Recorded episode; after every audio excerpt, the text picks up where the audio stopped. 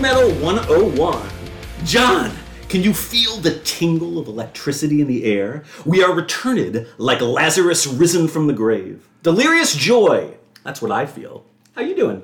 Oh, you know? Look, Eric, it's hotter than balls out here. Very It's- it's- hot. It's, hard for me to summon energy, but we have iced coffee, mm-hmm. and we're talking about music that I didn't hate. Yes! I mean, it's really starting off on an auspicious note. We're in kind of a dark room. Do you want me to turn a light on? I can turn a light on. It No, it's creepy. a lot of glare. Yeah, yeah, yeah. You know, we're, we're, we got the summer outside. Inside here, it's like a crisp autumn night. Anyway, over the course of this summer, I've already had ever so much fun in the sun, and now am more than ready to revel in a bit of the pitch black darkness of unhallowed forever night.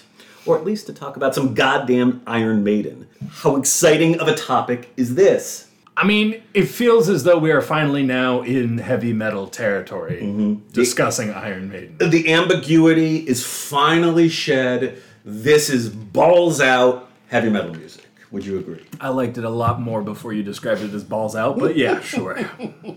So you're saying we, there won't be any balls out? I would prefer it if you keep all the balls in That's probably for, for the, the duration of this recording. So a quick shout out to our good buddy Uzman. Won't Uzman be ever so pleased that we have finally gotten to Iron Maiden after all his bitching and moaning? Yeah, I don't think he listens to this, but yeah, he'll be thrilled. Damn it. Well, I'm going to tell him he got shouted out. He better frickin' listen. Look, this season is going to be flipping glorious as we begin to explore the great golden age of heavy metal, the 1980s.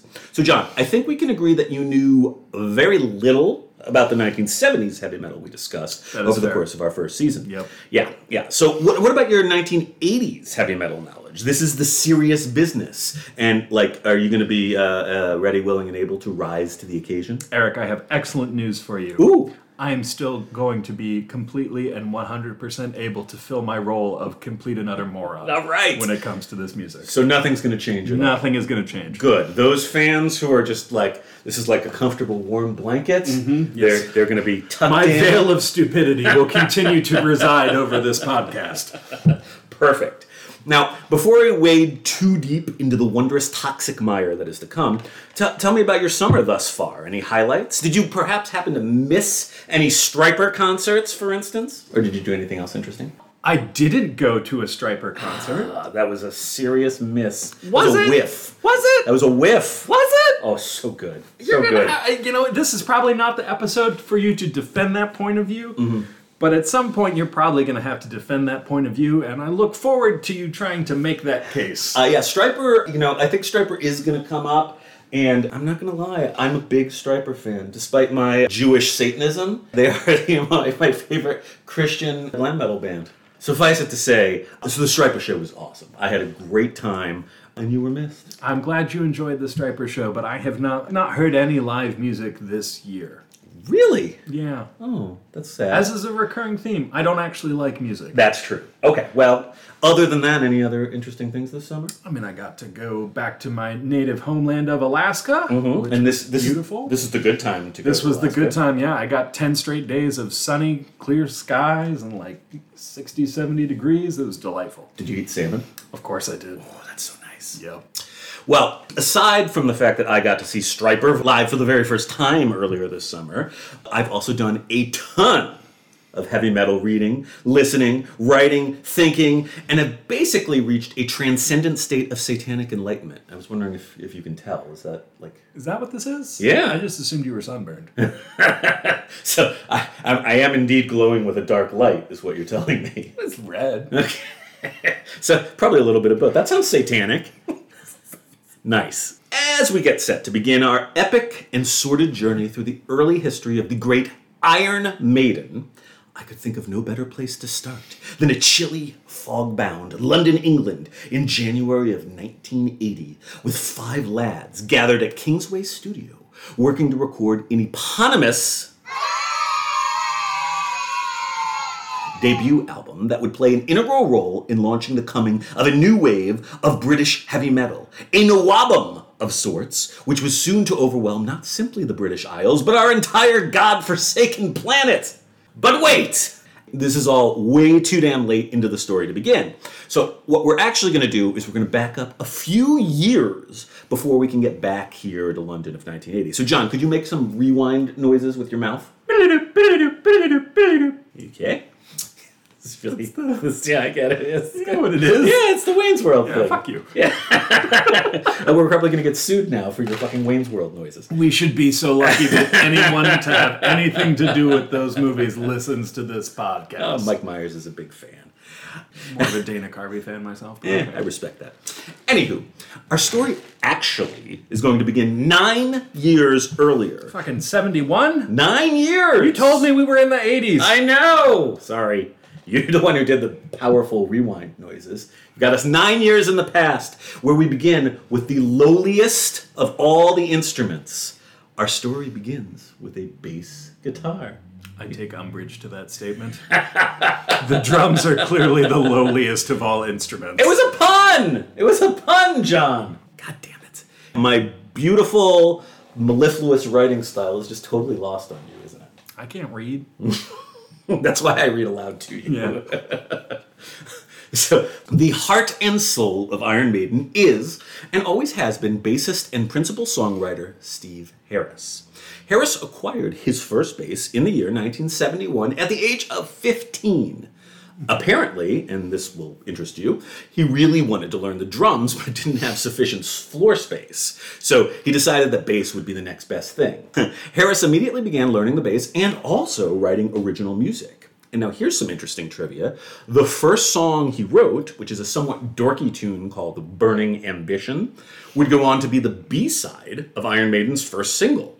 This young fellow indeed had both a burning ambition and a very prodigious burgeoning compositional talent. John, are you surprised to note that the beating heart and driving creative force behind Iron Maiden is a bassist? I mean, that's unusual. Mm-hmm. I think it's fair to say. However, you will note that my number one comment after listening to this first album was that this was far and away the best bass playing that we had Uh-huh. heard. I was impressed. I had I thought you had no no musical ear of any kind to speak of. I have a doctorate in this business, thank you very much. Oh right, right. I forgot about that. I'm the one who's under degreed here. Mm-hmm. Uh, yeah, no, the bass playing really does stand out. It's really hot, like heavy in the mix, mm-hmm. which is one of the distinctive, I think, characteristics of Iron Maiden, and it shreds. I Yeah. mean, Steve Harris is just a good. very, very good bass player. It was a few years and a couple of youthful bands later.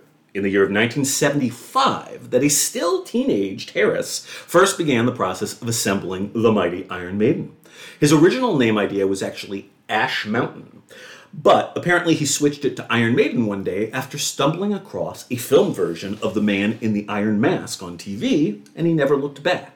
So, John, do you know what an Iron Maiden is? It's a torture device. Yeah. Is it the one that you go in and then they close it and it's got the spikes that theoretically press against Mm-hmm. Yeah, it's you? like person shaped, I guess female person shaped, and it's got the spikes. So that is indeed what an Iron Maiden is. But did you know that Iron Maidens are actually total historical bullshit? I did not. Yeah, they were invented in the 18th century to make people think that the Middle Ages were more spooky and barbaric than they actually were. To what end? I think it's part of a project in general to make the post Middle Ages seem comparably more civilized hmm. by making the Middle Ages just seem like primitive. A primitive. vast conspiracy on the part of who? Really, it was like Carnival Barker types. I think it was an opportunity to get people something spooky to pay money to go see. Ah, right. So they'd have those like torture museums and stuff like that. Like all that stuff is pretty much nonsense. Yeah, I know. I mean, it, make, it does kind of make sense because, like, how would you apply torture in the context of an Iron Maiden? yeah, you're just gonna kill somebody, right? You You're right, just- it's either the spikes are so big that you're dead, or they don't touch you. It's very confusing in terms of like actually being effective. Yeah, from a practical standpoint, Not I a good torture device. I agree. Now the rack. Oof, that's a good one. So that's that, could that be our heavy metal band name? The Rack. That's a terrible band name. I think we're gonna have to revisit that. All right, all right. We'll, we'll come back to that in a bit. so, regardless of its utter falseness, the concept of the Iron Maiden is certainly appropriately macabre and heavy metal, and I think it's a damn solid band name. What do you, what do you think? I mean, it has certainly become an an iconic band name, so it has some staying power. Mm-hmm. Yeah, it worked, right? It, it, it did what it needed to do. The early history of Iron Maiden is that of a pub band who had a revolving door membership. And I'm not going to go into the shockingly lengthy list of people who spent some amount of time in 70s versions of the band. Though it is worth noting that the original singer, Paul Day, did go on to form the second tier but not totally insignificant Nawabum band, More. So that's pretty cool. More? They're called More. Yeah, it's not a great That's a name. terrible name. Yeah, uh, and they uh, they're, they're Good, pretty good band, actually. A little bit underappreciated. Uh, that's the last time we're ever going to talk about them on the show, however. But All right. We're, we're Farewell, more. we, we hardly knew ye. Otherwise, the first truly important person to join the band after Harris was classic lineup guitarist number one, Dave Murray, who joined up in 1976. In a nutshell, the tale of early Iron Maiden is one of great songwriting, increasingly theatrical stage shows. So there was blood, fire, smoke, and apparently at one point a bubble machine on stage. There was a very scary bubble machine. I always thought that was a bit of an outlier with the uh, other various effects that they had on their early stage show. They got an ever increasing local following in London, all the while the core lineup just kept on changing and changing all throughout the late 70s. They just kind of, other than, than Harris and Murray, they just kind of couldn't hold together a consistent lineup. It wasn't until 1978 that Iron Maiden's third singer, and the first one that actually recorded with the band, Paul Di'Anno, joined. Di'Anno really was more of a punk than heavy metal guy in his attitude and musical interests, and he even had short hair. My God. I know, right? Uh, and Steve Harris actually famously hated punk music. Apparently, where Di'Anno and Harris found common musical ground was via friend of the show band Deep Purple. John, you remember Deep Purple, right? Sure. Yeah, so it was the Deep Purple tune Dealer, which wasn't on the album you listened to, so it means nothing Never to you, which Di'Anno used as his audition for the band. It's an important plot point to note that Di'Anno would go on to record not just the legendary demo known as the Soundhouse tapes, but also Iron Maiden's first two albums. In fact, much though I adore the mighty air raid siren that is Bruce Dickinson's voice, today will be mostly Dickinson free as we focus on the early Di'Anno era. John, are you sad to note that Bruce Dickinson will not be much of a further part of today's Maiden discussion? I am sad to hear that I don't get any Dickinson today, but I look forward to future visits from Dickinson. I'm really uncomfortable with all of this. That's, that was balls out, John. I'm sorry. Anyhow, Di'Anno is important because in the late 70s, punk suffused London, in which Maiden came up, the burly, short haired, gruff voiced Di'Anno really helped Maiden to cross over and to meld elements of punk's raw energy into their progressive metal style in a way that proved remarkably endearing. Di'Anno may not be the greatest singer of all time, but he was most definitely the right man for those times. The next big timeline blip appears on New Year's Eve of 1978, when that week's version of Iron Maiden went into Spaceward Studios in Cambridge at a steeply discounted holiday rate and recorded four songs Prowler, Invasion, Strange World, and Iron Maiden. You know three of those songs. I do. Yeah, yeah. They made this demo recording really just to assist themselves in securing gigs, but it also eventually helped to bring the band to the attention of their future manager, Rod Smallwood, who was integral in getting the band signed to EMI by the end of 1979. Meanwhile, on November 9th, 1979, so we're about a year later, the band publicly self released a three song version of the demo. They actually cut out Strange World from this release, pressing just 5,000 copies that sold out pretty much instantly.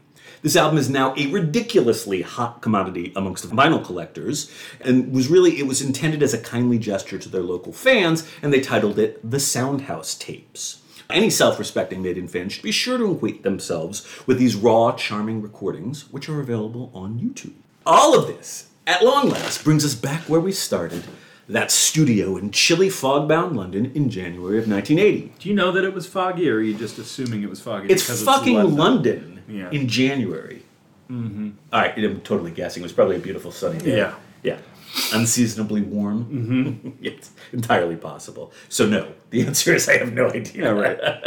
I don't know if it was chilly or fog bound. I do know it was London. All right. John, before we discuss the debut album and a couple other related recordings, tell me, what do you bring to the table? What did you know about Iron Maiden before we began today's delightful journey? Run to the hills. That's it? That's it. That's the only one. That was the extent of my knowledge. What, did, did you like it? sure. It's a good song. Yeah. Yeah. A little weird narratively, but Yeah, I, you know, it's, from a 2022 point of view, it's probably not the best song ever. I mean, it shows empathy. They go, they just change perspectives. Like it's a pretty dramatic songwriting uh, process. Sure. Yeah, it's a great song. Great song. I mean, And- I, I liked it. Yeah. And that, of course, just hearing that, you get a sense of the difference between Bruce Dickinson's huge voice versus Paul Di'Anno's rough and tumble voice. yeah. Well, how about now? What do you know after uh, you know listening to that magnificent first album? What impressions has all of this made on your delicate sensibilities? Well, like I said, phenomenal bass playing. right. Um, and uh, one of the things that stood out to me about this album in particular, ha- having listened to the entire album, was its construction and it being a well balanced album that wasn't just pedal to the metal 100% of the time, but there were actually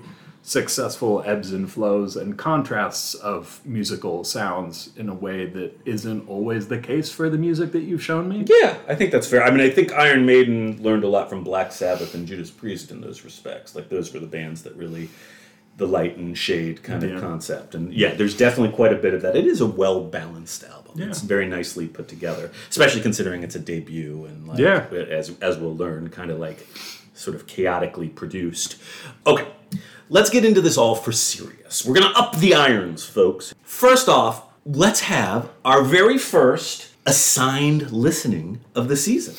This is a new idea. Are you are you ready for this? Sure. Okay, we're changing our paradigm a tiny bit here. Because John and I are nerds and aren't comfortable illegally. me? Yes, you're a nerd. Yes, yes. You don't think you're a nerd? I don't know. Yeah, I think. uh, wow, are you going to have to do some soul searching after this? No, I don't care. Well, would you agree that neither of us are comfortable illegally playing music to which we don't have the rights? yeah. Yeah. Okay, good. This season, I'm going to occasionally present you, the listener, with quote, assigned listening. This will be available through links in the show notes. The listener can either choose to pause the show and check out the assigned listening in real time, or you can just go back and give things a listen whenever you damn well please. Okay, the first assigned listening track is track number one from the eponymous Iron Maiden debut, Prowler. This will get all of us into the perfect headspace to discuss this song and this album. I'll offer a few things to listen for, and then I advise hitting pause, clicking the link in the show notes, giving the track a listen, and then coming back for the rest of the discussion. That's what John and I are going to do. Uh, okay, first, a few things to listen for, both in this song and just more generally in early Iron Maiden. Number one, dueling lead guitars. This song has an incredible dual guitar opening, and twin lead guitar harmonizing and trading solos is something very prominent throughout Maiden's career. Number two, an incredible rhythm section, and particularly, as John mentioned, virtuosic bass lines prominent in the mix. Steve Harris leads this band, and his bass playing is second to none. The churning, busy sound of Harris's bass is one of Maiden's most important trademarks, although the drumming is pretty amazing as well. Basically, anywhere you choose to musically focus your attention, you're going to find some really interesting, wonderful things happening. And then number three, that gruff punk energy of Paul Di'Anno's rather unpolished vocals. These are very different from what one hears in later Iron Maiden, but they're pretty awesome, and I think Di'Anno perfectly complements the sound of early Iron Maiden. All right, John, cue up the music.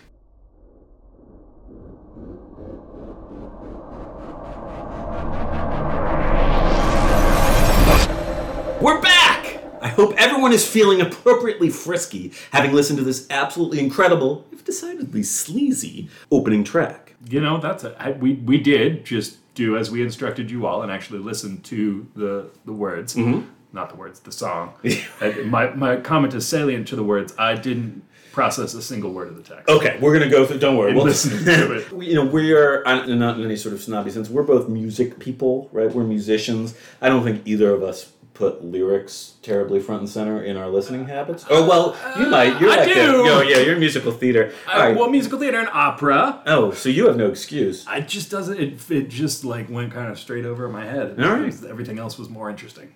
Well, that's fair. I mean, there's a lot of interesting things happening. All right, so what did what did you think of Proud? It was nice. It's good. It's you know, it's got a great energy. There's good sound. You know, I've already talked about how awesome the bass playing is. The drums weren't just obnoxious the whole time. Mm-hmm. A There lot was- of texture. Yeah, yeah. there yeah. were different layers there. It had a great ending, unlike a lot of the songs. Mm-hmm. yeah, you like you never like endings. Well, a lot of these kind of heavy metal songs just sort of like repeat the chorus again and stop, and that is really unfulfilling to me. Yeah, this was a, a good a good tag. Yeah, do something. Well, I have no words to express how much I love this song. It is one of my favorite, so- probably one of my favorite songs of all time. It's definitely one of my favorite Iron Maiden songs, and I think it does such a great job of kickstarting what was to be just a, a- a- entire like decade after decades of great heavy metal to come. Certainly in the 1980s, which is you know Iron Maiden's greatest period, but they're still making new wonderful albums even now.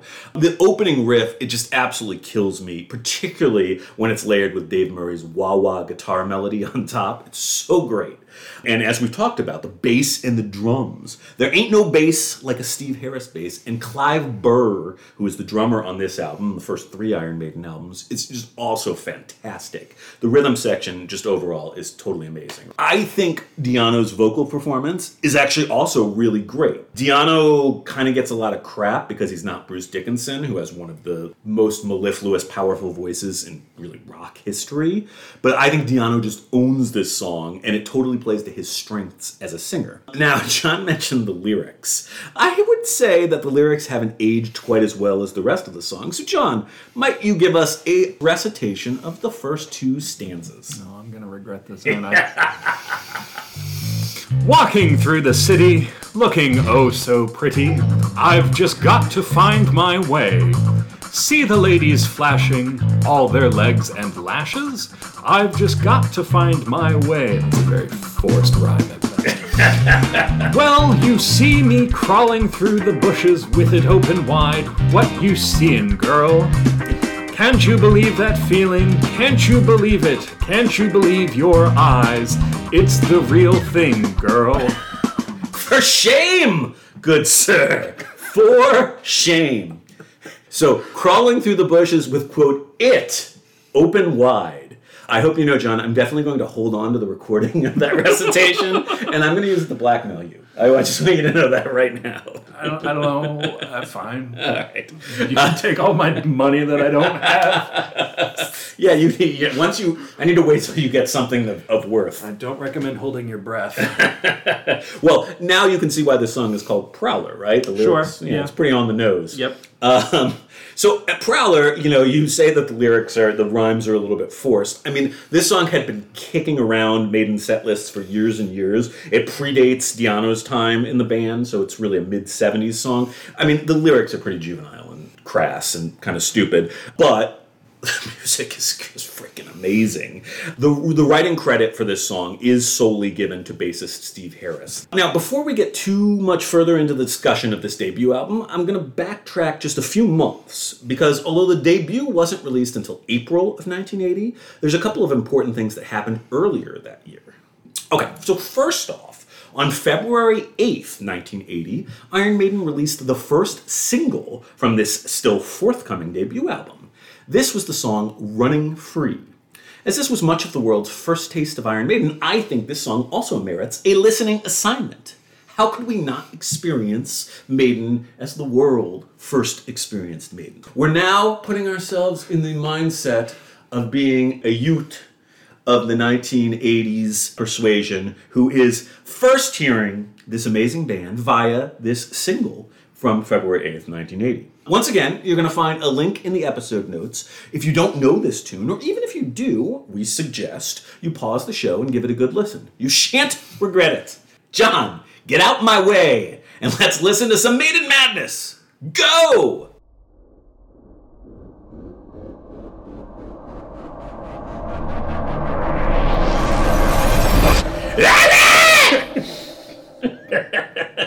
You gonna, gonna do the other I had to do one. Yeah. Oh, look at this, John! John did it! John did it! this is what Iron Maiden does to people.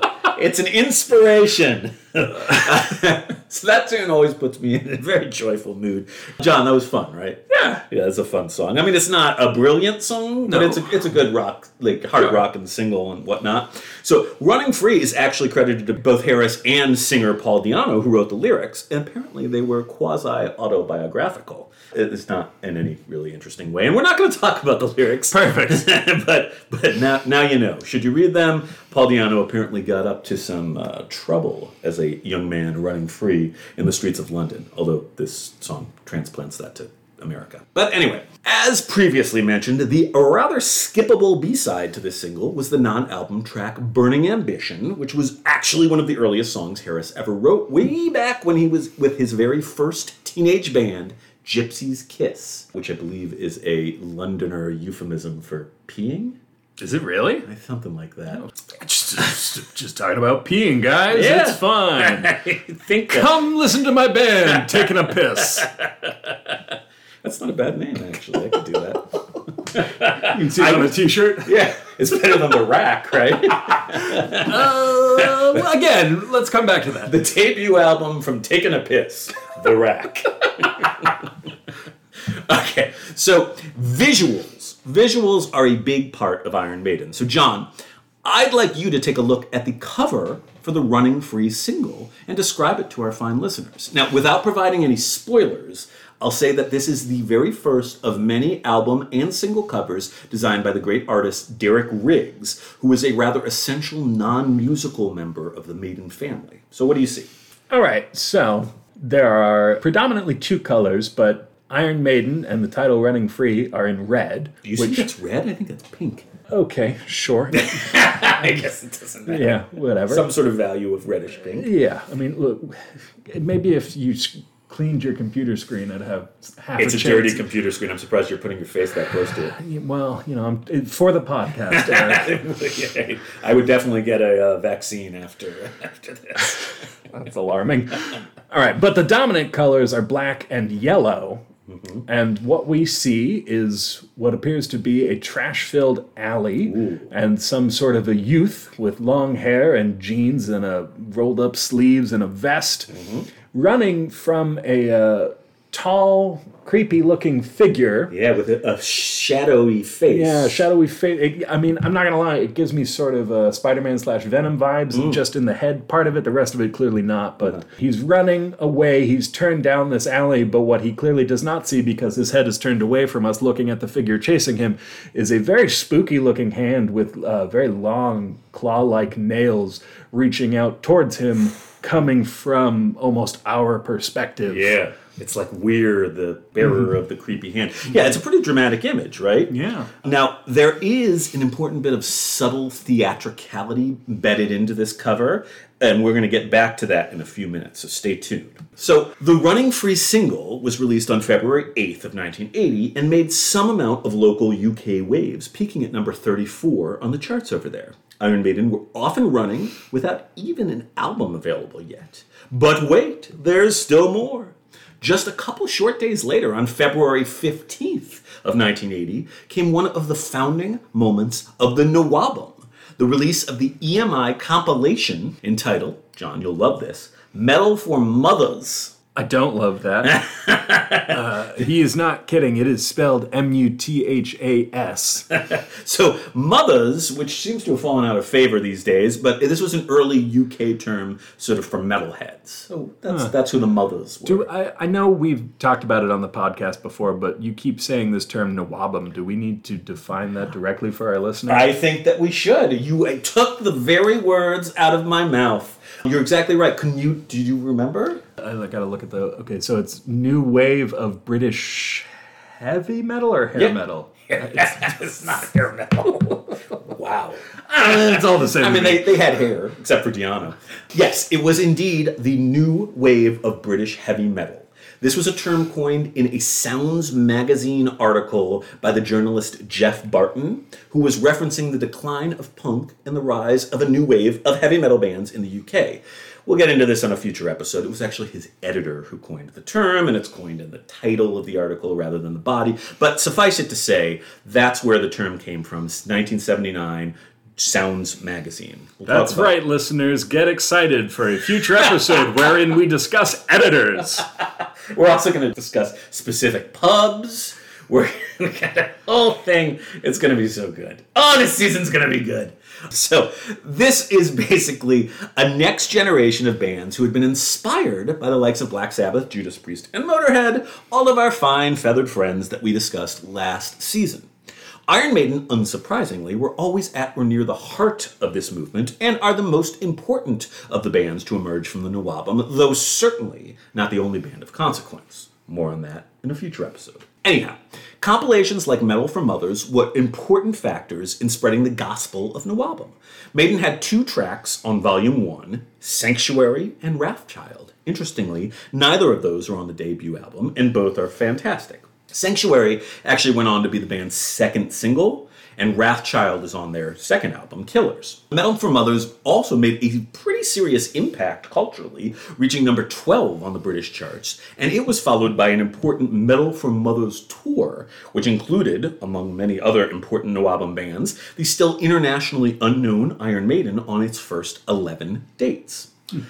For interested parties, Metal for Muthas Volume 1 is available on Olden YouTube, and it is certainly worth a listen. Aside from Maiden, most of the bands on it are actually pretty obscure today, but there are a few other significant NWOBHM contributors on the compilation, including Praying Mantis, Angel Witch, and Samson. John, do you know why Samson is important to this discussion? For his hair. he did have beautiful hair till that witch cut it off. Uh, no, Samson had a singer whose name at the time was Bruce Bruce. yes, Bruce Bruce? Bruce Bruce. Uh, but his actual name, well, his actual name is, is Paul, but whose name His name Paul Bruce? He's like, this is stupid. I'm Bruce Bruce now. I don't know what the hell he was thinking. Suffice it to say, we now know that fellow as Bruce Dickinson. So Bruce Dickinson was actually in hmm. Samson before he was in Iron Maiden. Bruce Dickinson was the singer of Samson from 1979 to 1981. Was he Paul Dickinson I- and then His birth name is Paul Bruce Dickinson. Oh. Yeah, Paul Bruce Dickinson. So he was like, "Screw Paul, I'm Bruce Bruce." I don't. I, I don't. I think it was. A, I think it was a fail. I love Bruce Dickinson. I just think that was a that was a dark time. I also really disliked Samson, so it was it was a tough time for Bruce Bruce. Is what it was. but he really found himself when he when he finally shed the second Bruce. It became the Dickinson. know him Unless, unless you're in Australia, that's one too many Bruces. All right. So the NWOBHM was off and running, and we will return to that glorious moment in time just a few episodes hence. But John, are you okay if we put a pin in the NWOBHM for now? Sure. Can we can we stop talking about Bruce Bruce for a bit? Uh, I mean, I'll do my best. All right. If you need if you need to get something out, you just let me know. All right. Let's finally finally get serious about talking specifically about the wondrous debut album from our beloved Iron Maiden. So first, just a few fast facts. The eponymous debut album of Iron Maiden was recorded in January of 1980 at Kingsway Studio in London and was kind of sort of produced by Will Malone. Do you remember that name? No. Okay, so Will Malone is someone who fans of our podcast with more attention span than John might recall as the arranger who did all the orchestral and choir materials from the later 1970s Black Sabbath albums. That was his sort of claim to fame. Will Malone was the guy who did all the orchestrations on those more proggy later Black Sabbath Father albums. of Post, right? Possibly. so would you call him pre, pre Malone? Ladies and gentlemen, good night. so, as his story goes, Malone actually was totally disinterested in the project. Apparently, he literally sat there like smoking a pipe and reading a newspaper the entire time. Sounds awesome. Uh, yes. So he essentially left the band to self produce their debut album. The recording took 13 days. It was actually released on April 14th, 1980. Now, to be clear, the lineup in total for this first album was as follows Paul Di'Anno, vocals. Dave Murray, lead guitar. Now, we haven't mentioned him yet. Dennis Stratton, lead guitar and backing vocals. Steve Harris, of course, bass and backing vocals. And Clive Burr, drums. A couple of important things to be noted about this lineup. Only two of these dudes, Harris and Murray, really represent what we generally think of as the classic Iron Maiden lineup. Paul Di'Anno, as previously mentioned, is not Bruce Dickinson. Di'Anno or, or Bruce Bruce. I mean, he's probably more Bruce Bruce than Bruce Dickinson. But um, Di'Anno recorded on all of Maiden's demos and on their first two studio albums, but was, depending on who you talk to, kicked out of the band for being a complete drug addled mess in late 1981. Now, for the record, I really like Di'Anno in Iron Maiden, and while he is no Bruce Dickinson, his contributions and unique voice and energy are really crucial to the early history of the band. This was Dennis Stratton's only album with Maiden. He was actually in the band for less than a year in total and was replaced by classic lineup co lead guitarist Adrian Smith in October of 1980. Clive Burr, rest in peace, drummed on the first three Maiden albums but was replaced by the classic lineup drummer, the delightfully named Nicko McBrain. In 1982. Now, Nicko's real name is actually Michael Henry McBrain. Oh, I have a fun fact for you. Nicko McBrain actually attended the same extremely conservative South Florida church as my father in law. So I have a personal connection with Nicko McBrain. I, I, You look I, I assume we will come to Circle discuss how someone who apparently grew up in South Florida ended up in this band. Uh, no, so Nicko grew up in England and relocated in his old age, you know, like everyone does. Retired to Florida. Yeah, although he's still drumming for Iron Maiden today. But yes, basically retired. Okay, let's now take a look at Derek Riggs' iconic cover design. John, buddy, what do you see? Okay, again, I'm gonna, now is this pink or is No, this is red. This is okay. Good. Yes. So, well, I think that the single cover was pink. This is definitely red. All right, so Iron Maiden is in red. Again, prominent yellow and black. Mm-hmm. Yeah, yeah, Now same there color are some scheme, more right? colors. Yeah. Again, front and center, we see a sort of, I guess you'd call it a zombie-like figure. Yeah. Yeah. Um, similar hairstyling as to the uh, creepy thing in the uh, first yes. Good. Good. cover. Uh, and what the hell is happening over here on the left? It just seems to be like a. Is that a street light? Yeah, it's like a street light. I think it's a real spot in London. I think you can actually like it see just it like to a this day. It's trash like a trash bin to it? Yeah, it's just like a real. So we've got like sort of reality and zombie, scary figure with like big hair and all No that. Iron Maidens, though. Uh, no, not an Iron Maiden to be seen. Yeah, that's a good point. No, but we do have the first definitive appearance of the iconic Iron Maiden mascot, Eddie, who is sometimes known as Eddie the Head. So, Eddie is a seriously important part of Iron Maiden lore. But this actually isn't, as John picked up on, quite the first time we've seen him. So, there was that shadowy figure in the background on the Running Free cover. Let me it's remind you of that. Yeah. See? See that guy? Yeah. And now, ta-da! Yeah, I, I could. I would definitely buy those as the same Isn't that thing. so? We got some pretty interesting with the color scheme and the, the all that. This is we got really interesting visual continuity going on here, Mm-hmm. which is one of the you know six million things that make Iron Maiden such a smart, interesting, fun band to follow because you can collect all these like single covers and there's, there's almost like a narrative quality to a lot of it. Eddie was created by the great artist Derek Riggs, who I mentioned previously, who designed all of the classic 80s Iron Maiden album and single covers. Eddie has shown up in one form or another on every one of their albums. The original version uh, of a sort of proto Eddie was actually a paper mache stage prop created by band friend Dave Lights Beasley, which was ever further integrated into Maiden's stage backdrops, first spewing blood and later belching out red smoke during their early shows. Maiden stage shows and incorporation of Eddie has gotten a wee bit more sophisticated since then, but we will chat more about that on a future Iron Maiden episode.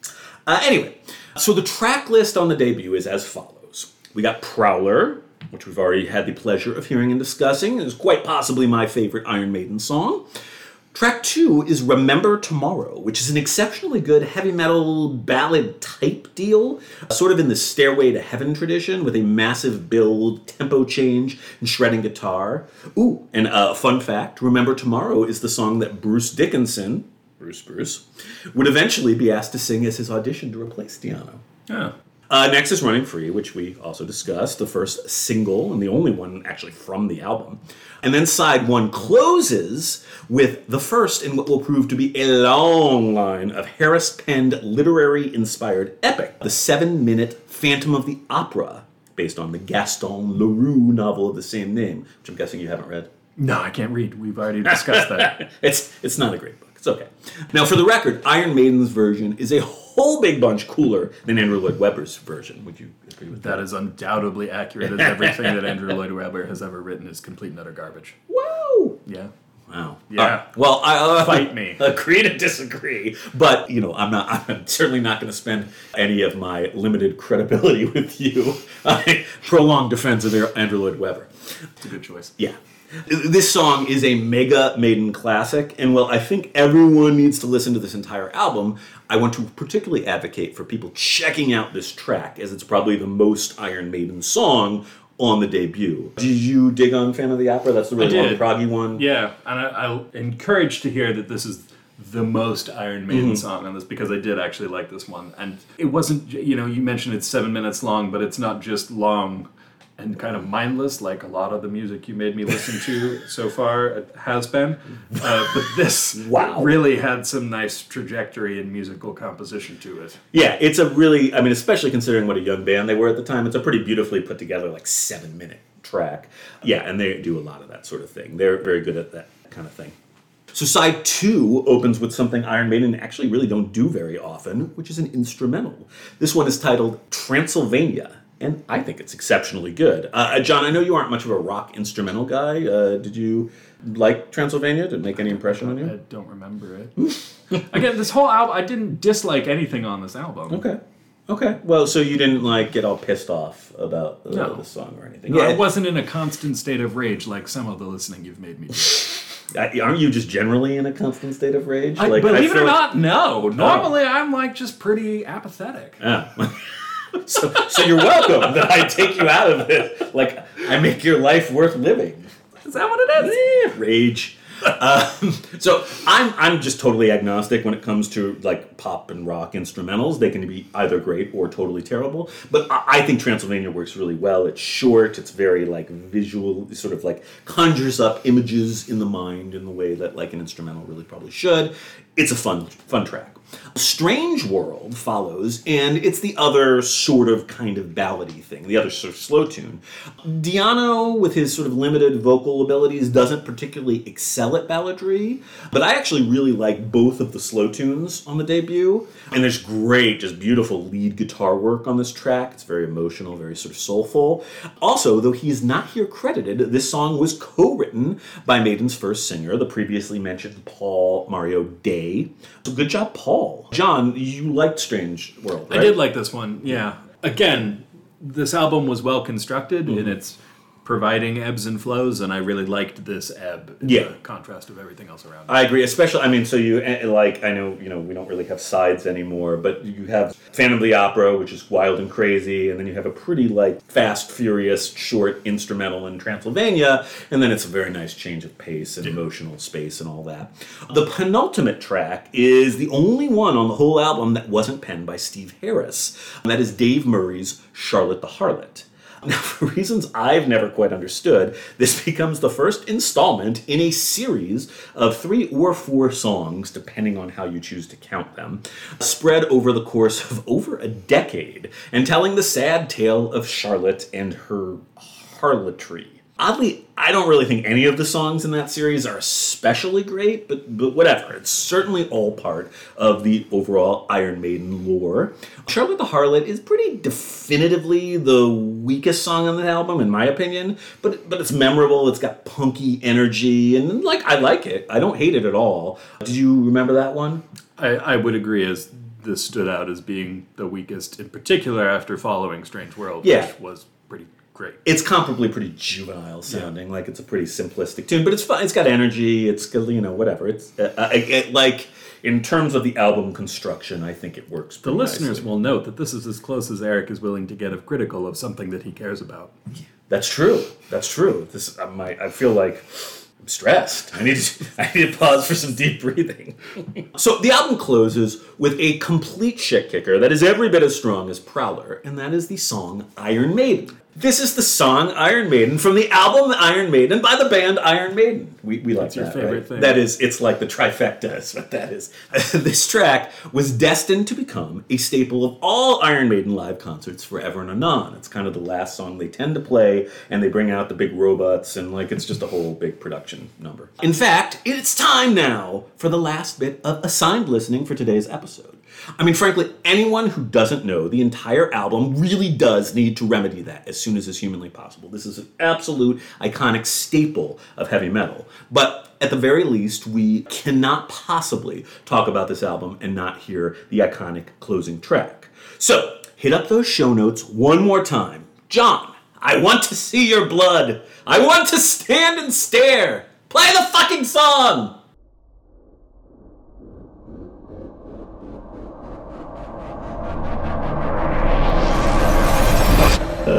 Oh, goddamn, that's a fine closer.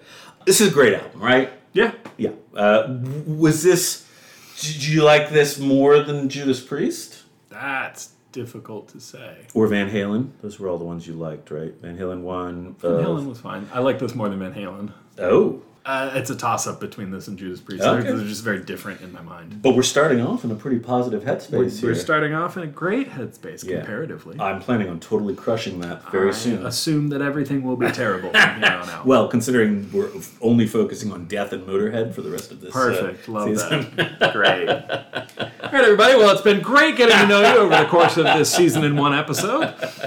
Oh. Tune in next week where the new idiot will be someone else. John is the Dennis Stratton of the Heavy Metal 101 podcast family. One and done. Look, uh, Iron Maiden certainly continued to grow and evolve over the course of the 1980s, but this is really and truly one of my all time favorite albums. I think it is a perfect balance of cutting edge, modern, you know, circa 1980, heavy metal with progressive elements, but also a raw and just really endearing punk energy that to me just still feels very fresh. Like I don't, I don't know. This doesn't sound dated to me. I'm much older than you. Does this sound dated?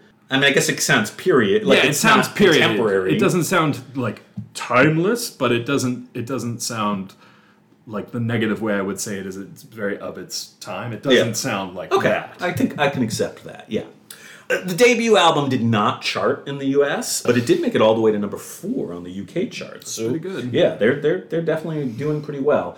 Now, unlike our good friends Black Sabbath, Iron Maiden actually were appreciated by the critics even back at the beginning. I mean, I think bands like Black Sabbath and Judas Priest had done a lot of groundwork in making that feasible. In Sounds magazine, that uh, aforementioned NWOBHM Queener, Geoff Barton, he wrote of the first Iron Maiden album that it was, quote, heavy metal for the 1980s. Its blinding speed and rampant ferocity making more plastic heavy metal tracks from the 60s and 70s sound sloth-like and funeral dirgy by comparison. I have a hard time contextualizing that just because I don't have the knowledge that you have of Mm. like what they would have been listening to prior to Right. but having listened to everything that we have listened to that's surprising to hear because it's not like it's slow but it's not like death Right. where it's just right. like here let me smash your head against a wall for seven minutes I mean, to me, I think the real obvious point of comparison here is like Black Sabbath to Iron Maiden. Iron Maiden, I think, in many respects, is to the 1980s what Black Sabbath was to the 1970s, as sort of the premier band that sort of established, at very least in traditional heavy metal, that really established that. So, I mean, if you compare this to like you know what Black Sabbath were generally doing, it does feel much faster. It also just in general, it's so fluent and so fast yet musical and mm-hmm. competent and all that stuff. I think it's a reasonable assessment, even though obviously, you know, Motorhead were playing blindingly fast music already at the time, and Judas Priest were more than capable of doing the same. But you know, at least somebody's saying nice things about a nice band. I think, I think Yeah, that's nice. that's great. Thanks, Geoff. Just, just really telling it like it is. Now, interestingly, the band, and most particularly Steve Harris, have often kvetched about the debut album's production over the years, and they seem to harbor a pretty strong dislike for the way this album sounds, which I think is strange because I think it sounds great. it does sound, I mean I haven't heard their other albums so I can't compare the production quality They're different. and the- me. Yeah, you know, as we'll learn, the production is going to change considerably from Killers on, and it's going to be much more like eloquent in its production instead of sort of rough and energetic like this. But but I think it works really well on this album. There's this great scene in the History of Iron Maiden documentary. Uh, you have Steve Harris. He's really just sort of like eloquently bitching about the production. He's very verbose and just explaining what was wrong with it. And suddenly they cut to Paul Di'Anno, who in, in this very thick Cockney accent says, Beethoven could have done a better job, and he was deaf right along. And then it cuts back to Harris. it's it's awesome. It's very witty. All right, just to wrap things up at long last, there were two more singles released in 1980. The previously mentioned non-album track "Sanctuary" was released in May. I should note that on some versions of the debut album, Sanctuary was actually added, but it wasn't the case on the original European release, which is what's available mostly these days, uh, certainly on Spotify and, and, such places. Sanctuary sounds like pretty much nothing else in Maiden's catalog, and there's good reason for that. It was written by early guitarist Rob Angelo, who was in the band way back in 1977. The single has a great, rather controversial cover that features Eddie knifing British Prime Minister Margaret Thatcher to death in an alley. Yikes. I know, it's pretty crazy. I mean, it's, you know, it's rendered in the same style as those other things. It's not hyper realistic, but it's pretty intense. And Sanctuary is definitely it's Maiden at their very most punk rock. It's a very punk sounding fun song. Not my favorite of their songs, but it's fun. And last but not least, there is the very strange final single aberration that was Women in Uniform which was another non album cover of a tune originally by an Australian band called Skyhooks. The song is actually pretty stupid, but the cover is fun. It features Eddie walking down the street. He's got like a pretty girl on either arm, and in the alley, sort of in the corner, he's being stalked by a back from the dead Margaret Thatcher, who's carrying a machine gun. And considering the title, this isn't terribly surprising. She's wearing a uniform. Huh. Yeah, yeah, it's fun.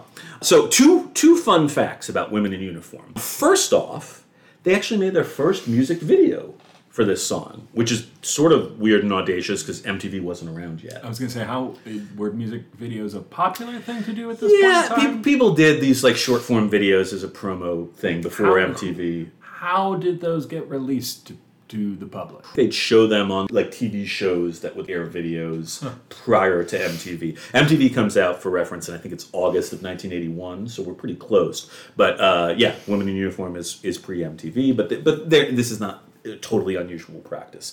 The video is, of course, as you can imagine from that time, really stupid. Yeah. But you know, it's fun. Second, I have a fact that is tailor made for you. Are you ready? Me? Yeah, it's it's a John fact. I can't wait. You're gonna like this. Apparently, uh, these are the kind of things I look up just for you. Women in Uniform is one of only five songs over the entire course of Iron Maiden's career that uses a fade out. Oh. Yeah. Huh. Only five songs. Good for them. I thought you'd be more excited. no, put them up. I mean, I, I can't remember if we've talked about it in the actual recording or just while we were listening, but like. Uh, their songs have endings. Ah, so they don't need fade out. Yeah, okay. Yeah. yeah. so you're saying do, that this do is do an ending. Okay, this is a band that didn't require the fade yeah. out like some of the. I mean, bands. I'll take a fade out to the abrupt stop at the end of a repeated chorus, mm. but uh, okay, I like that they do endings. That was disappointing then. That's what I'm here for, Eric. That's it's here to bring you down. Thanks everyone for listening. We'll see you next month on Heavy Metal 101. Oh God, help me. The 80s are go. John, we're off and running. All we need is a bunch of cocaine and much bigger hair, and this party will be banging. So, do you have any questions, comments, or thoughts about Iron Maiden, the shiny new adventure that we have now commenced? Before we remind all the lovely folks of how they can contact us with their bitter complaints, fawning adoration, or pearls of wisdom. No, I mean this was a good start. It's nice, you know, uh, particularly in today's musical age where we so rarely get albums that feel constructed because people don't listen to albums mm-hmm. anymore.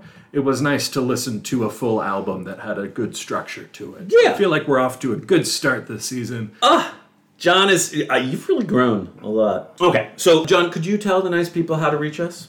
You can contact us via email at heavymetal101podcast at gmail.com, via voice message at anchor.fm forward slash heavymetal101podcast, or you can find us on social media on Facebook at Heavy Metal 101 Podcast, or on Twitter at Heavy underscore 101, or on Instagram at Heavy Metal 101 Podcast. We are so everywhere. Are we? No, there's everywhere old people are, right? Oh, yeah. well, that's us. God damn it.